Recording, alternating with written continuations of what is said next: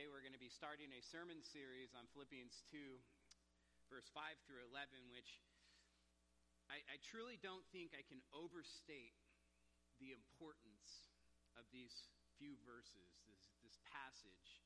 The theological implications of this passage are astonishing. And the application to our personal lives is humbling. In fact, it's a perfect passage to be preaching through uh, during December. I didn't plan this. It's by God's grace that we are entering into this uh, month, and we're going to be spending time in this passage. It's the perfect passage because it teaches the theology behind the incarnation, really, the theology behind why we celebrate Christmas in the first place. The theology behind the incarnation from start to end, from glory to glory. And it's even written, this passage, in, in a poetic way. It's constructed in, in, a beautiful way, so much so that, that many scholars, if not most scholars, believe that this is probably an early church hymn that Paul is using, a, a hymn that, that even predates the book of Ephesians itself. In other words, when Paul was writing this letter to the church at Philippi, he included this hymn that was probably well known to everyone that read the letter, a hymn that was sung in the early church. Now, this is a guess, but how this is constructed, it seems to be that way. So let me start this morning by just reading it once again.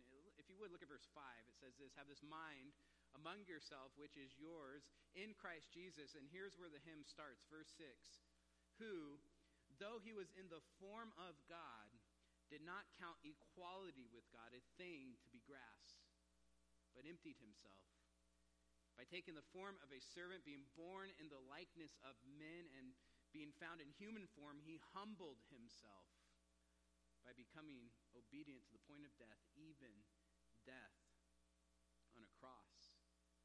Therefore, God has highly exalted him and bestowed on him the name that is above every name, so that at the name of Jesus, every knee should bow in heaven and on earth and under the earth, and every tongue confess that Jesus Christ is Lord to the glory of God the Father. Again, just amazing. Just amazing. Just to read it is, is humbling. Now, today's sermon is just going to be an introduction to this passage. This passage is so important, it's so deep, it's so profound that, that it deserves a, a sermon just introducing it.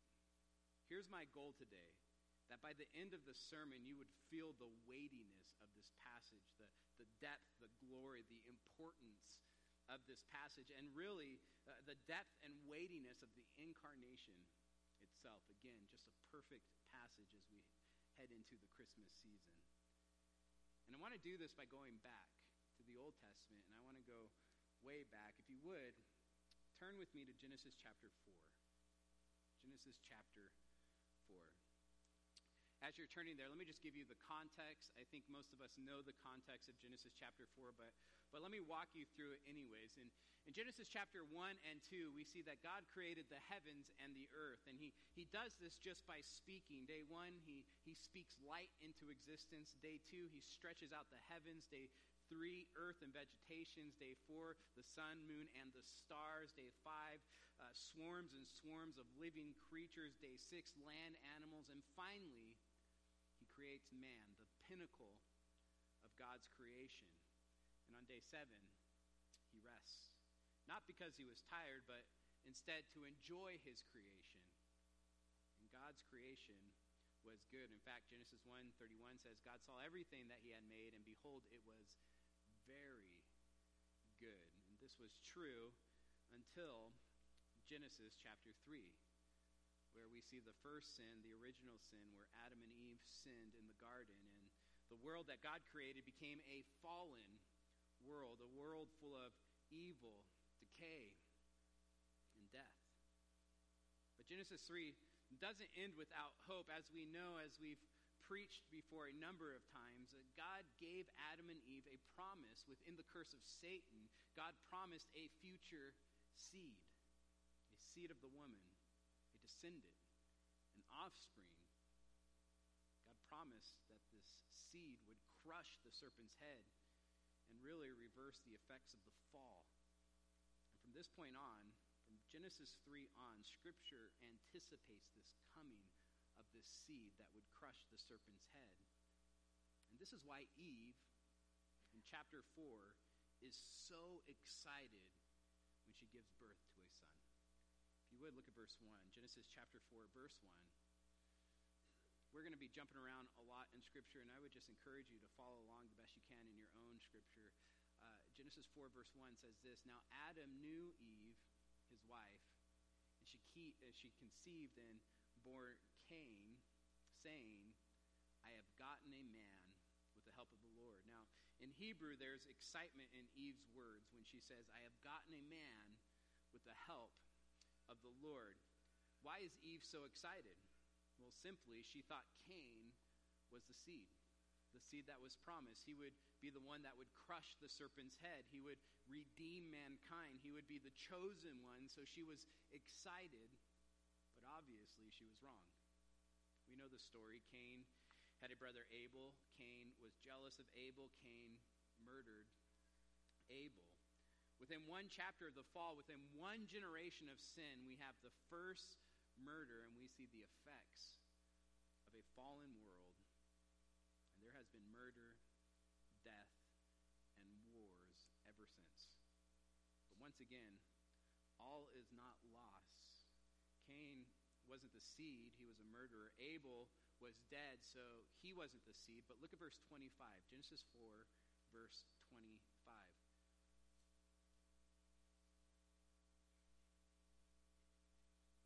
says this And Adam knew his wife again, and she bore a son and called his name Seth.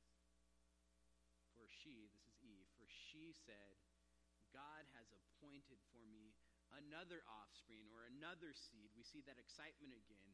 Instead of Abel, for Cain killed him. Verse 26 To Seth also a son was born, and he called his name Enosh. Listen to this. At that time, this is the birth of Seth and Enosh. At that time, people began to call upon the name of the Lord. Now, this is important. I know I've talked about this a lot, but, but we need to understand whenever you see the, the word Lord capital letters L O R D, all in capital letters, in the Old Testament. This is the name of God, the name of the Lord. This is Yahweh. Now, I'll explain why the word Lord is used there later. But as for now, during the time of these births, men started to call upon the name of the Lord, God's personal name, Yahweh. I want you to think about that for a second. Yahweh is not a title. It's not like doctor or professor or, or master. It's not a title, it, it's God's personal name. And I want you to think about that. I have learned that using people's name is important, it shows intimacy. In fact, when I have a conversation with someone, I try to use that person's name or or I've learned when I write an email, which is very impersonal emails, one of the ways I can make it personal is, is just using that person's name. It shows a closeness or intimacy. In the middle of the email, if I say something like Jim or, or Tom or Sally, there's a closeness or intimacy that I am getting across through an email there's something about knowing a person's name that brings intimacy. Let me give you another example. I, I can just about guarantee that no doctor is ever called doctor at home by their wife. Many of you call me Pastor or Pastor Nathan out of respect, and, and it's appropriate. It's very humbling on my part, just so you know. But guess what? Sarah doesn't call me Pastor, she calls me Nathan. Look at verse 26. To Seth also a son was born. He called his name Enosh. At that time, people began to call upon the name of Yahweh, God's personal name. there's a connection here that we see with God's name and this coming seed, the seed of the woman. And as you go throughout Genesis, you see this connection over and over and over again. We see this connection in the story of Noah. If you would, turn to Genesis chapter 5, or chapter 6, verse 5. As you're turning there, let me just remind you when you see uh, the word Lord with all capital letters, uh, capital L O R D, that, that's the name of God, that's Yahweh. Just pay attention to that. Verses 5 through 8, I'm just going to read them. Genesis 6, verses 5, it says, The Lord, Yahweh, the Lord saw that the wickedness of man was great in the earth, and that every intention of the thoughts of his heart was only evil continually. And the Lord, again, Yahweh, regretted that he had made man on the earth, and it grieved him to his heart. So the Lord said, Yahweh said, I will bolt out man whom I have created from the face of the land, man and animals and creepy things and birds of the heavens. For I am sorry that I have made them. But Noah found favor in the eyes of the Lord, Yahweh. It's God's personal name used over and over again in these few verses. If you would now turn to Genesis chapter 9, verse 18.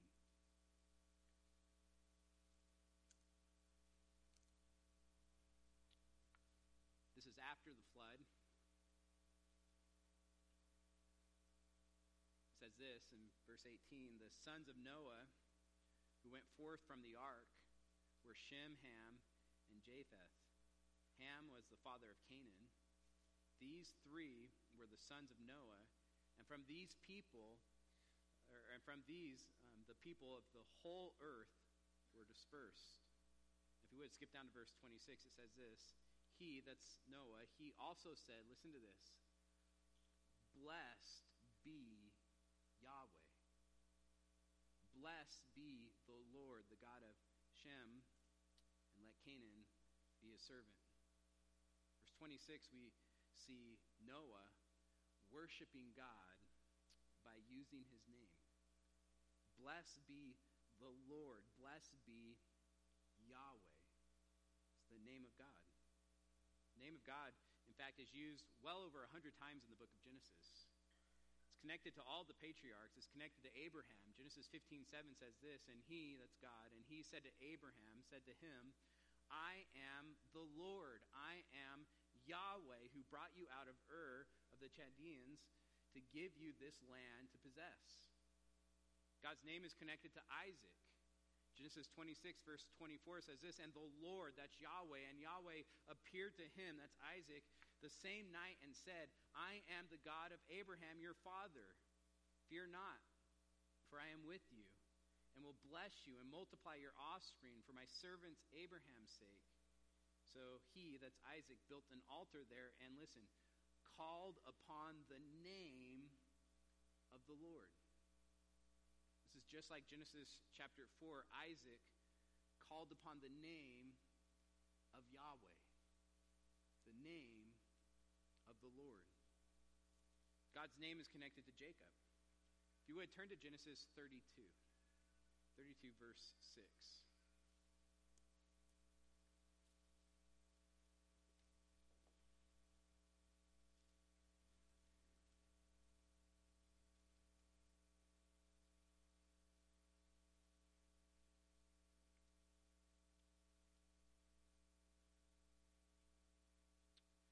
Verse 6 says this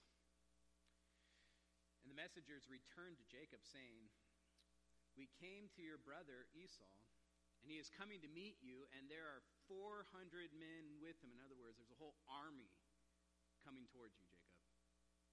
Then Jacob was greatly afraid and distressed. He divided up the people who were with him and the flocks and herds and camels and into two camps, thinking, if Esau comes to the one camp and attacks it, then the camp that is left will escape. Now listen to this, verse 9. And Jacob said, O God of my father Abraham, and God of my father Isaac, O Lord, capital L O R D, O Yahweh.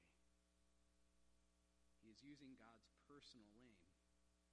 just like Seth and Enosh, just like Isaac. What is he doing here? He's calling upon the name of the Lord. He's calling upon the name of the Lord. He's calling upon the name Yahweh. And look what God does. Skip down to verse 27 or 24. Verse 24 says this, and Jacob was left alone. Again, he's discouraged, he's afraid. There's this army coming towards him, and, and Jacob was left alone, and, and a man wrestled with him until the breaking of the day. When the man saw that he did not prevail against Jacob, he touched his hip socket, and Jacob's hip was put out of joint as he wrestled with him. Then he, this, this man, said, Let me go, for the day has broken. But Jacob said, I will not let you go unless you bless me. Now, obviously, there's more going on with this story than, than just a wrestling match. Find out later on that this man is actually God. Right, look at verse 27. It says this And he, this man, he said to him, What is your name? And he said, Jacob. Then he said, Your name shall no longer be called Jacob, but Israel. For you have striven with God and with men and have prevailed. Israel means something like struggles with God. That's what the name means. Jacob's name was changed to Israel by God to reflect really Jacob's life. In fact, to reflect Jacob's character. Jacob was always, if you, if you look at the story of his life, from, from day one, from birth on, he was always wrestling and struggling. In fact, he came out holding on to his brother's heel. Listen, names in Scripture often reflect some characteristic of that person's life. Isaac means laughter. And that's because Sarah laughed when she heard that she was going to become pregnant in her old age. Abraham means the father of many nations because Abraham became the father of many nations. Israel means something like struggles with God. Now, again, this is somewhat of a weird passage, but here's what I think is going on. God is promising Jacob that, that Jacob will prevail in all of his struggles as long as he keeps pursuing God, holding on to God in faith, wrestling with God. Again, look at verse 28. Then he said, Your name shall no longer be called Jacob, but Israel, for you have striven with God and with men and have prevailed. Then Jacob asked him, Please tell me your name. Jacob asked this man for his name. But he, again, this is God, said, Why is it that you ask my name? And there he blessed him. So Jacob called the name of the place Peniel, saying, For I have seen God face to face, and yet my life. Now, again, there, uh, this is an interesting passage, and I'm sure you have many questions, as do I, but, but there's one thing I want you to think about. Why did Jacob ask God for his name?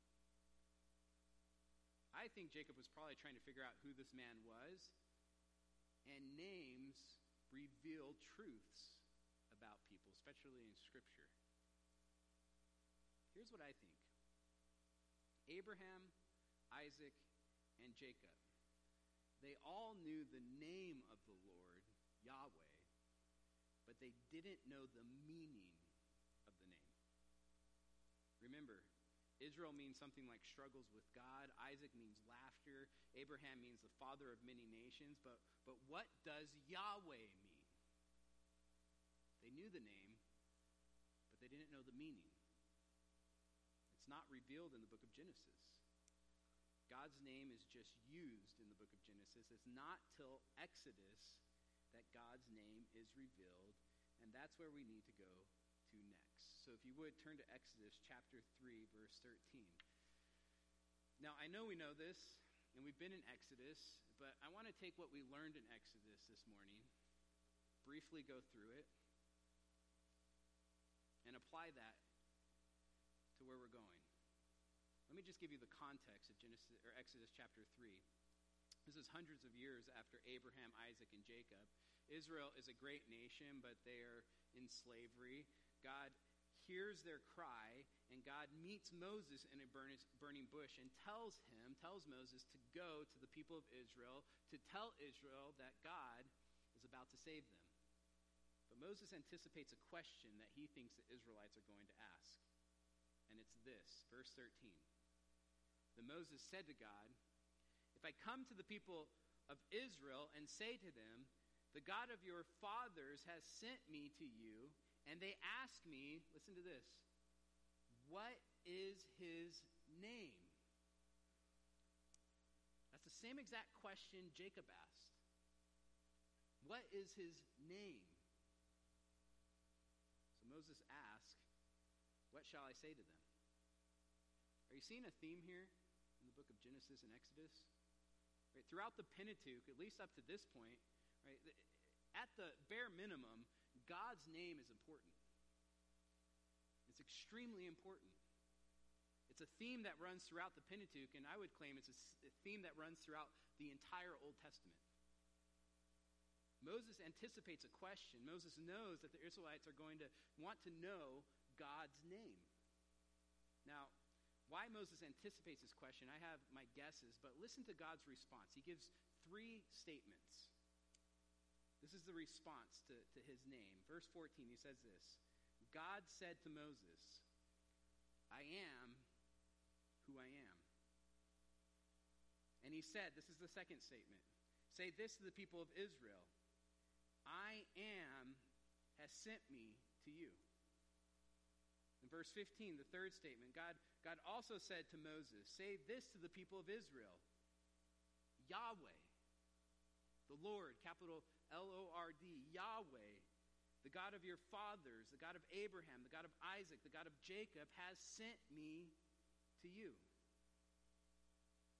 Just like Abraham, Isaac, and Jacob, who all have meanings connected to their names. In Exodus 3 14 through 15, God starts to reveal to Moses the meaning connected to his name I am. I am. And God says this at the end of verse 15 This is my name forever, and thus I am to be remembered throughout all generations. Now, I want you to think about this Yahweh is God's proper name. It's related to the verb I am in Hebrew, which I'm sure all of us know. It has very similar letters. It's, it's why God says in the very first statement, I am who I am. But the, the verb I am in Hebrew has a continual future aspect to it, meaning it could be translated, I will be who I will be. Now, I, I think I am is the correct translation, but, but there's also a future aspect to God's name. In fact, if I could paraphrase God's response to Moses, it would be something like this Moses, go to the Israelites and say, Yahweh, the great I am, Yahweh has sent me to you, and he's about to show you what it means that he is Yahweh. God is going to give meaning. He's going to fill in the meaning of his name, Yahweh. And he does this in the rest of the book of Exodus. The book of Exodus gives meaning to the name of God. Now, I'm not going to spend a ton of time going through the narrative of Exodus because we spent two years in Exodus, but, but the book of Exodus gives meaning to God's name. And I think that's important. Exodus 7 through 12, the 10 plagues, are all attacks on, on Egypt's false deities, on Egypt's false gods, the Nile turning into blood, frogs, flies, the livestock dying, boils, hail, uh, locusts, darkness, and finally the death of the firstborn is a direct attack on Pharaoh claiming to be deity. Again, all attacks on false deities, which reveals the name of God, reveals that Yahweh is powerful, just, holy, almighty, and truly is the one and only God in all the earth. That there is no other God except Yahweh. Again, God is revealing the meaning of his name. That's the point. In fact, if you would turn to Exodus chapter 9, verse 14.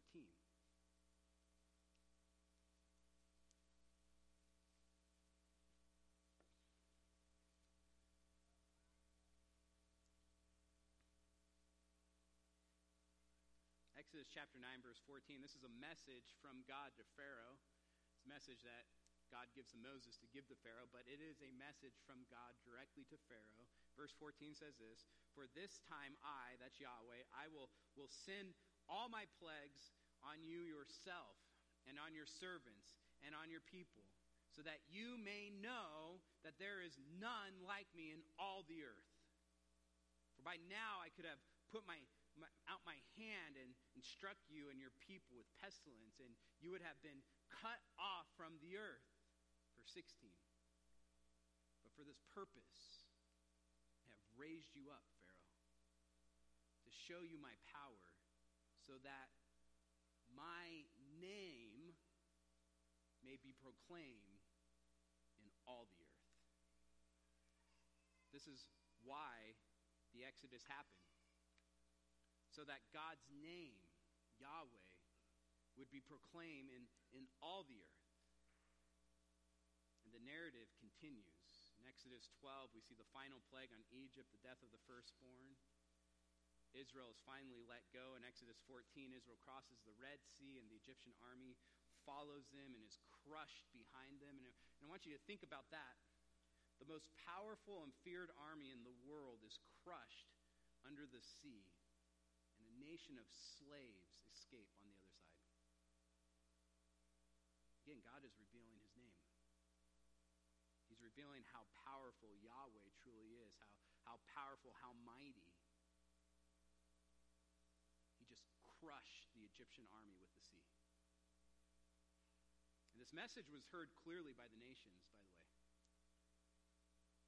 In fact, years later in Jericho, a prostitute named Rahab said this Joshua chapter 2, verse 9 I know that the Lord, capital L O R D, she knows God's name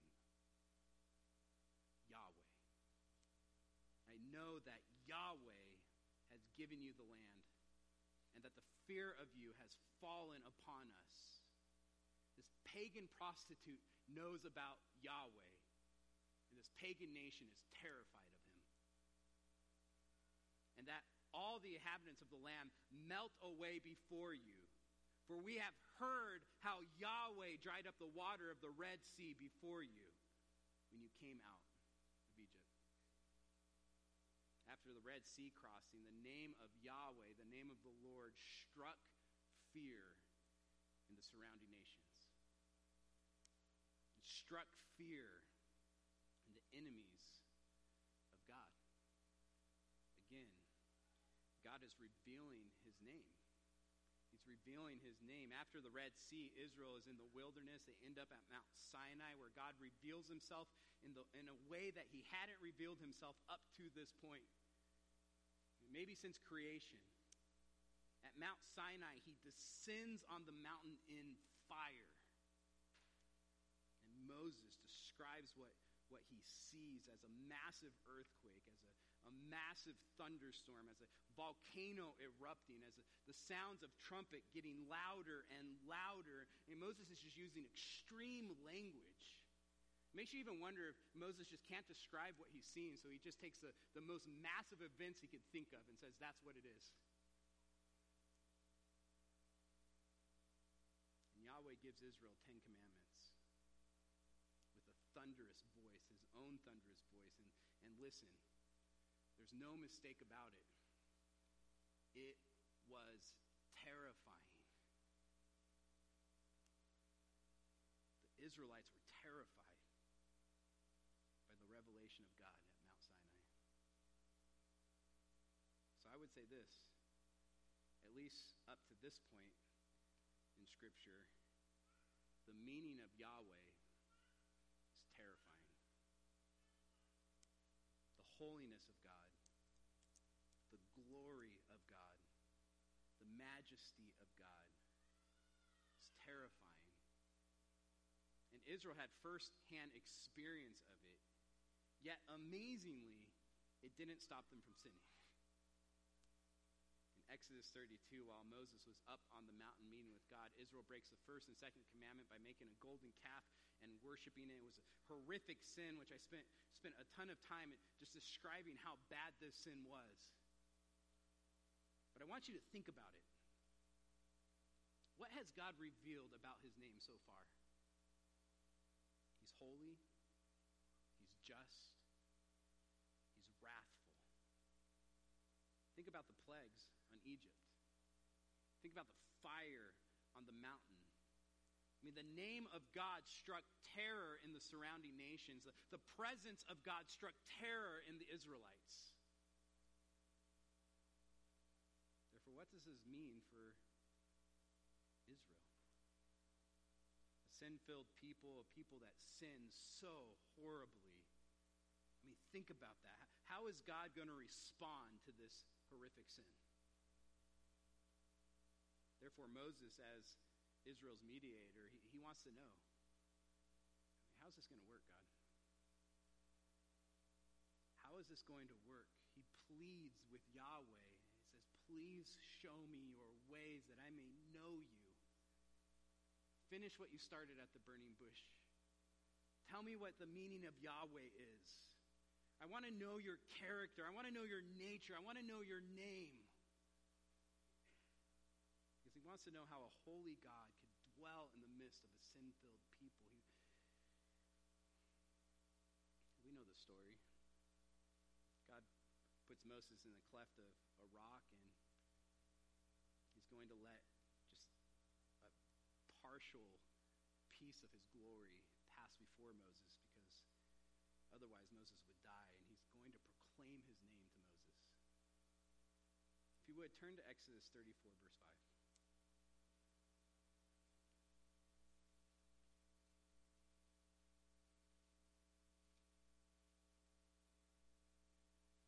Once again, I want you to pay attention to the word Lord, capital L O R D. This is God's personal name, Yahweh. It's the focus of this passage. Verse 5 says that the Lord, that's Yahweh, Yahweh descended in the cloud and stood with him there and proclaimed the name of Yahweh. Name of the Lord. Now, as we went through Exodus, I said this a number of times, verses 6 and 7 are the most theologically significant verses in the entire Old Testament. There is no clearer definition of the name of God in the Old Testament than these two verses. Let me say this God's glory is going to pass before Moses. Moses is going to see something and he's not going to even attempt to describe it.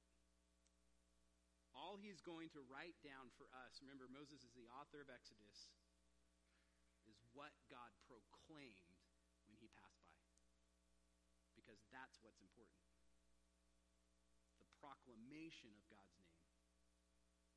God finally reveals what Yahweh truly means. In verse 6, he says this The Lord, Yahweh, passed before him and proclaimed the Lord, the Lord, Yahweh, Yahweh, a God merciful and gracious, slow to anger, abounding in steadfast love and faithfulness, keeping steadfast love for thousands, forgiving iniquities and transgression and sins, but who will by no means clear the guilty, visiting the iniquities of the fathers on the children, the children's children to the third and the fourth generation.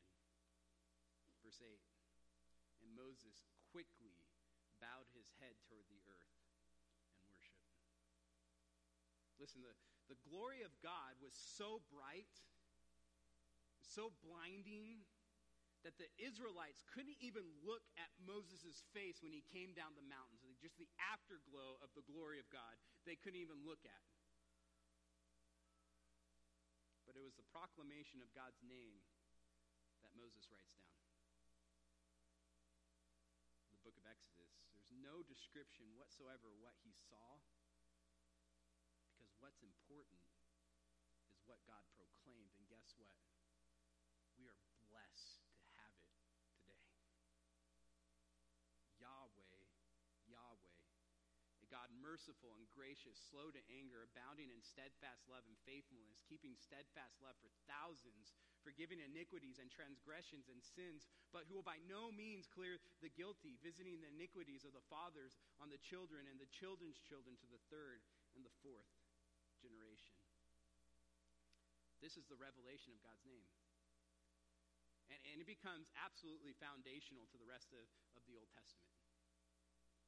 It's the revelation of, of the name Yahweh, and we see it referred to as foundational again throughout the entire Old Testament. Let me just give you some examples.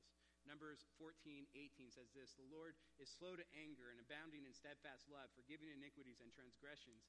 And, but he will by no means clear the guilty, visiting the iniquities of the fathers on the children to the third and fourth generation. Jeremiah 32, 18 says this You, God, is crying out to God, you, God, slow or show steadfast love to thousands, but you repay the guilty of the father to their children after them. O great and mighty God, whose name, whose name is Yahweh, is the Lord of hosts.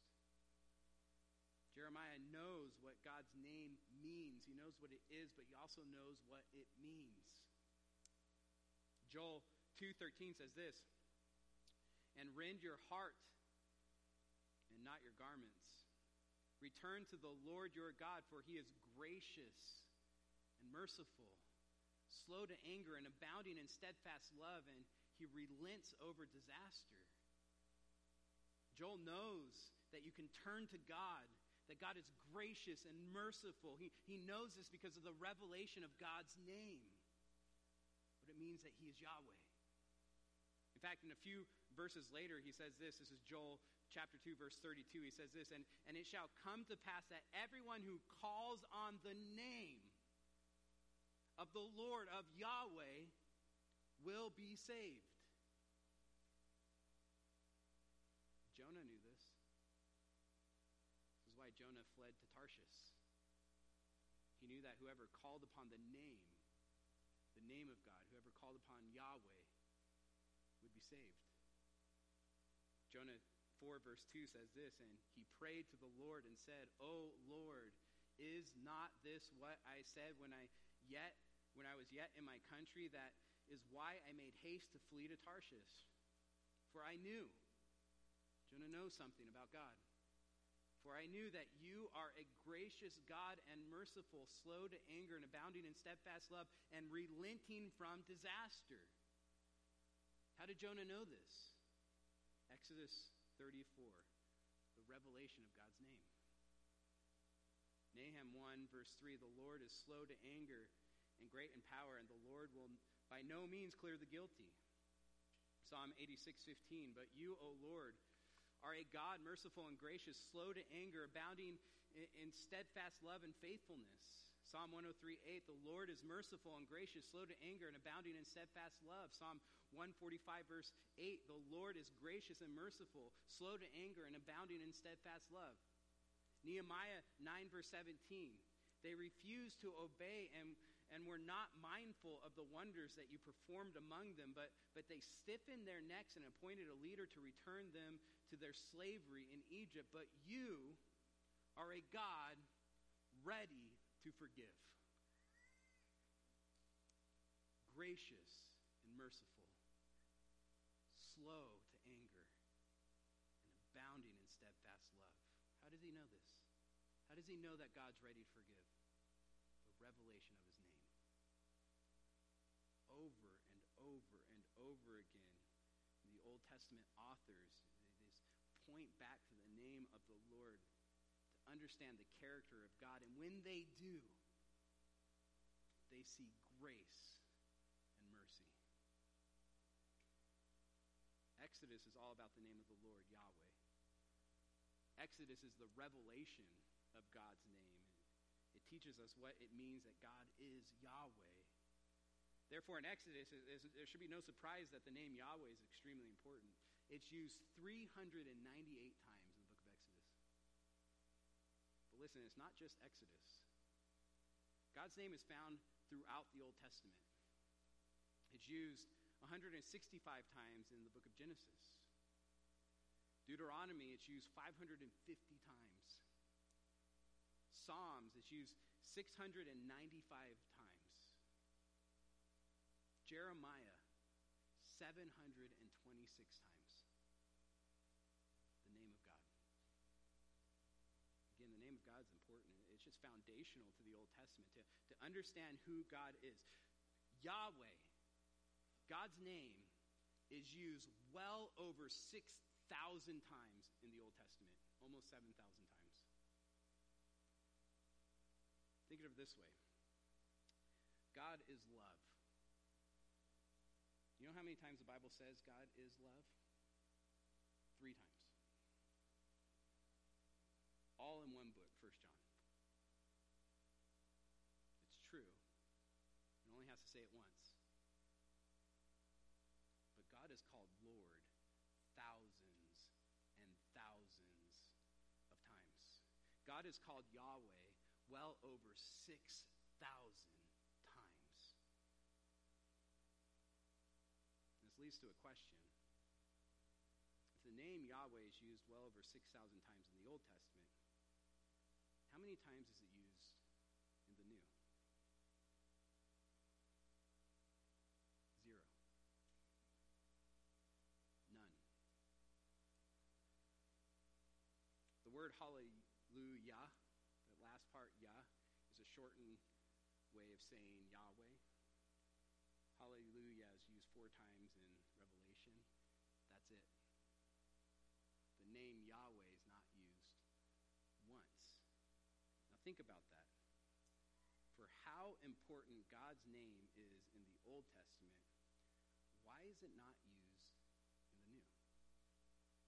Remember, God told Moses this in Exodus 3, verse 15 This is my name forever. And thus I, I am to be remembered throughout all generations. Well, what about the New Testament? What about us? I've read this before. In fact, I've preached similar sermons to this one twice before. But let me read a portion of Austin Sorrow's dissertation on the name of God.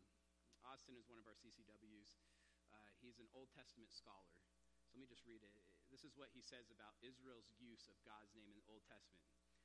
Israel was certainly singing the name, Yahweh, praying the name, blessing and cursing using the name, and greeting one another using the full name of Yahweh. However, this correct and healthy practice, I mean, God gave the name to be.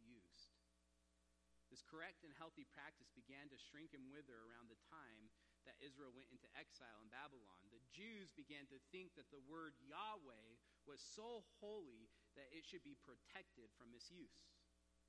Some began to ascribe an unhealthy amount of reverence to the word rather than to the one to whom the word refers.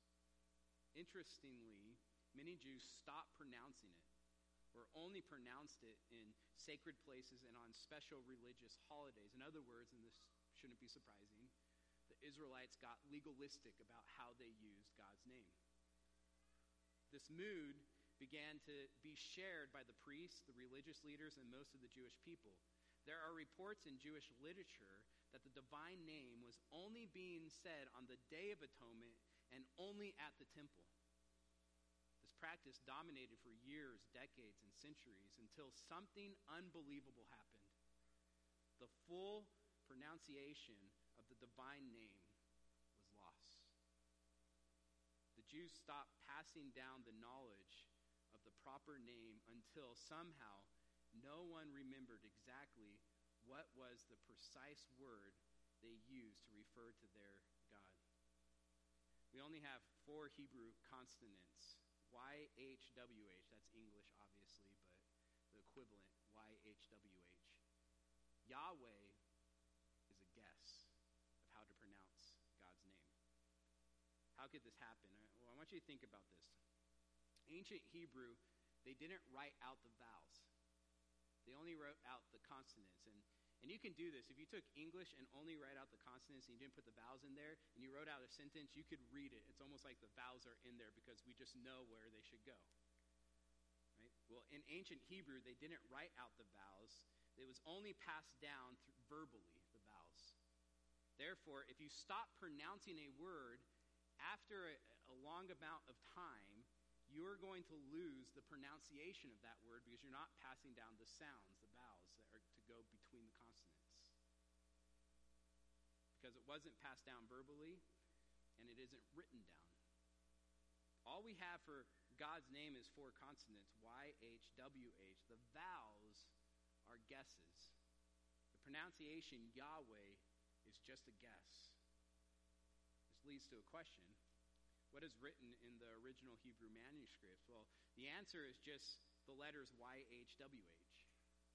YHWH. But traditionally, when Jews read the Old Testament out loud, they pronounced the word Adonai when they came across those four letters.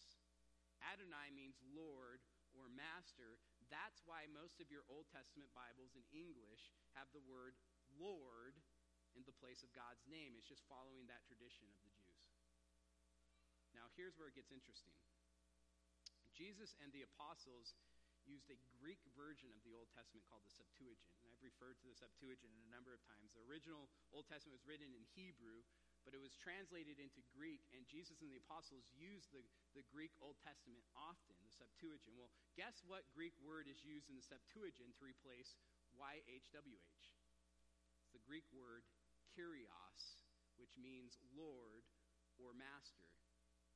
Now, guess what word is used more than any other word in the New Testament to describe Jesus? Kyrios. And listen, this brings us back to where we began. If you would turn to Philippians chapter 2.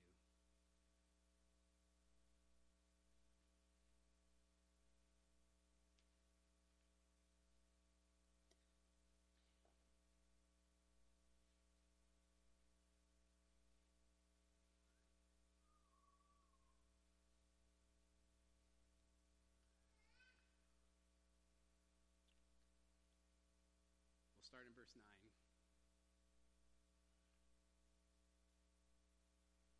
It says this Therefore, God has highly exalted him, that's Jesus, and bestowed on him, listen to this, the name that is above every name. What name's above every name? Remember, Paul's a Jew. He's someone that knew the Old Testament better than any of us. To Paul, what name is above every name? Let me just say this it's not Jesus, it's Yahweh.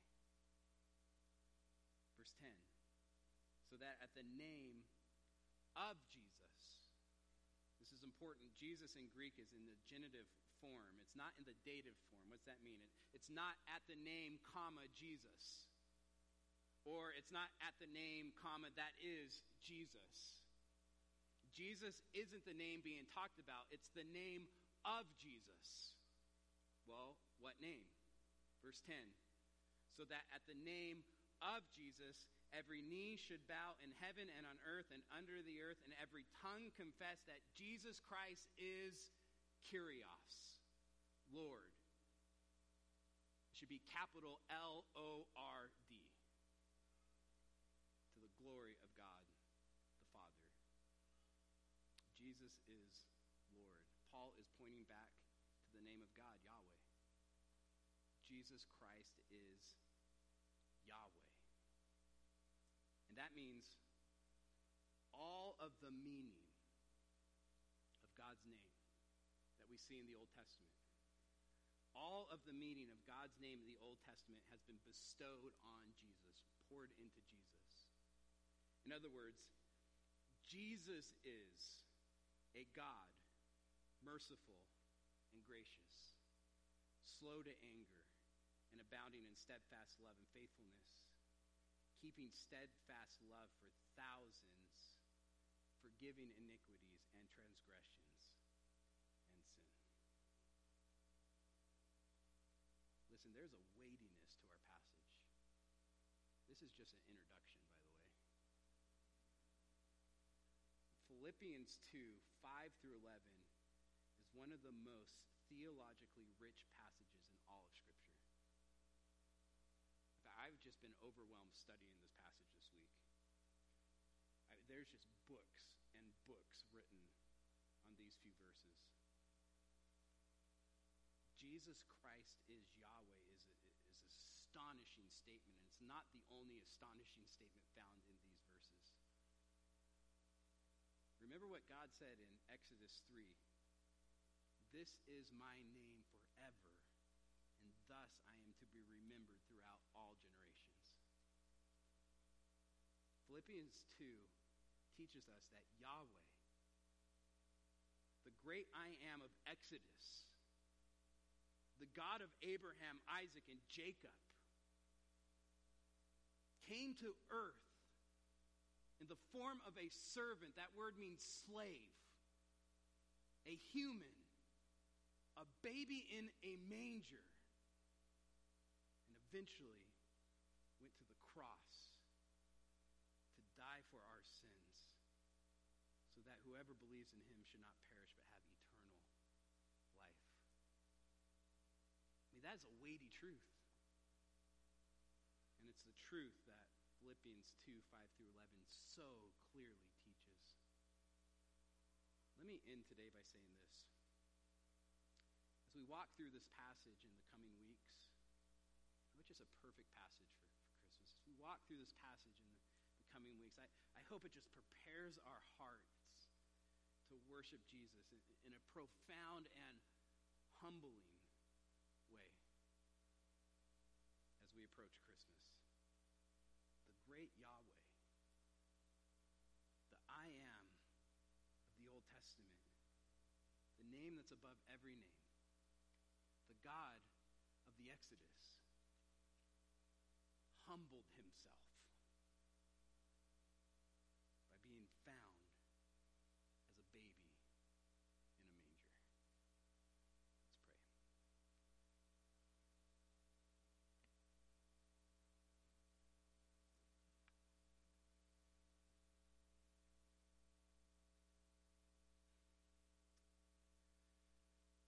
Dear God, I am humbled just preaching this sermon. The, the truths that have been proclaimed from your word through me, Lord, are humbling. And how could the God who created everything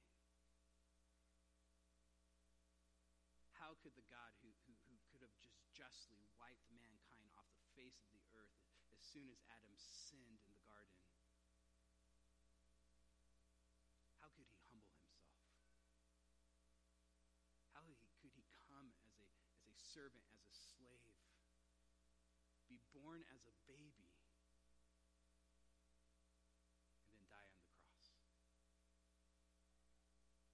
God, I know these truths, especially for us that grew up in the church, Lord, are just are just have been there from, from day one as we've grown up, or, or we've heard them so many times as, as we celebrate Christmas again every year, Lord, and we think about the incarnation, and it's just something that, that is kind of in the background, Lord. Help help bring it to our to our face, just like Moses, as your glory passed by him, that, that we cannot look away, but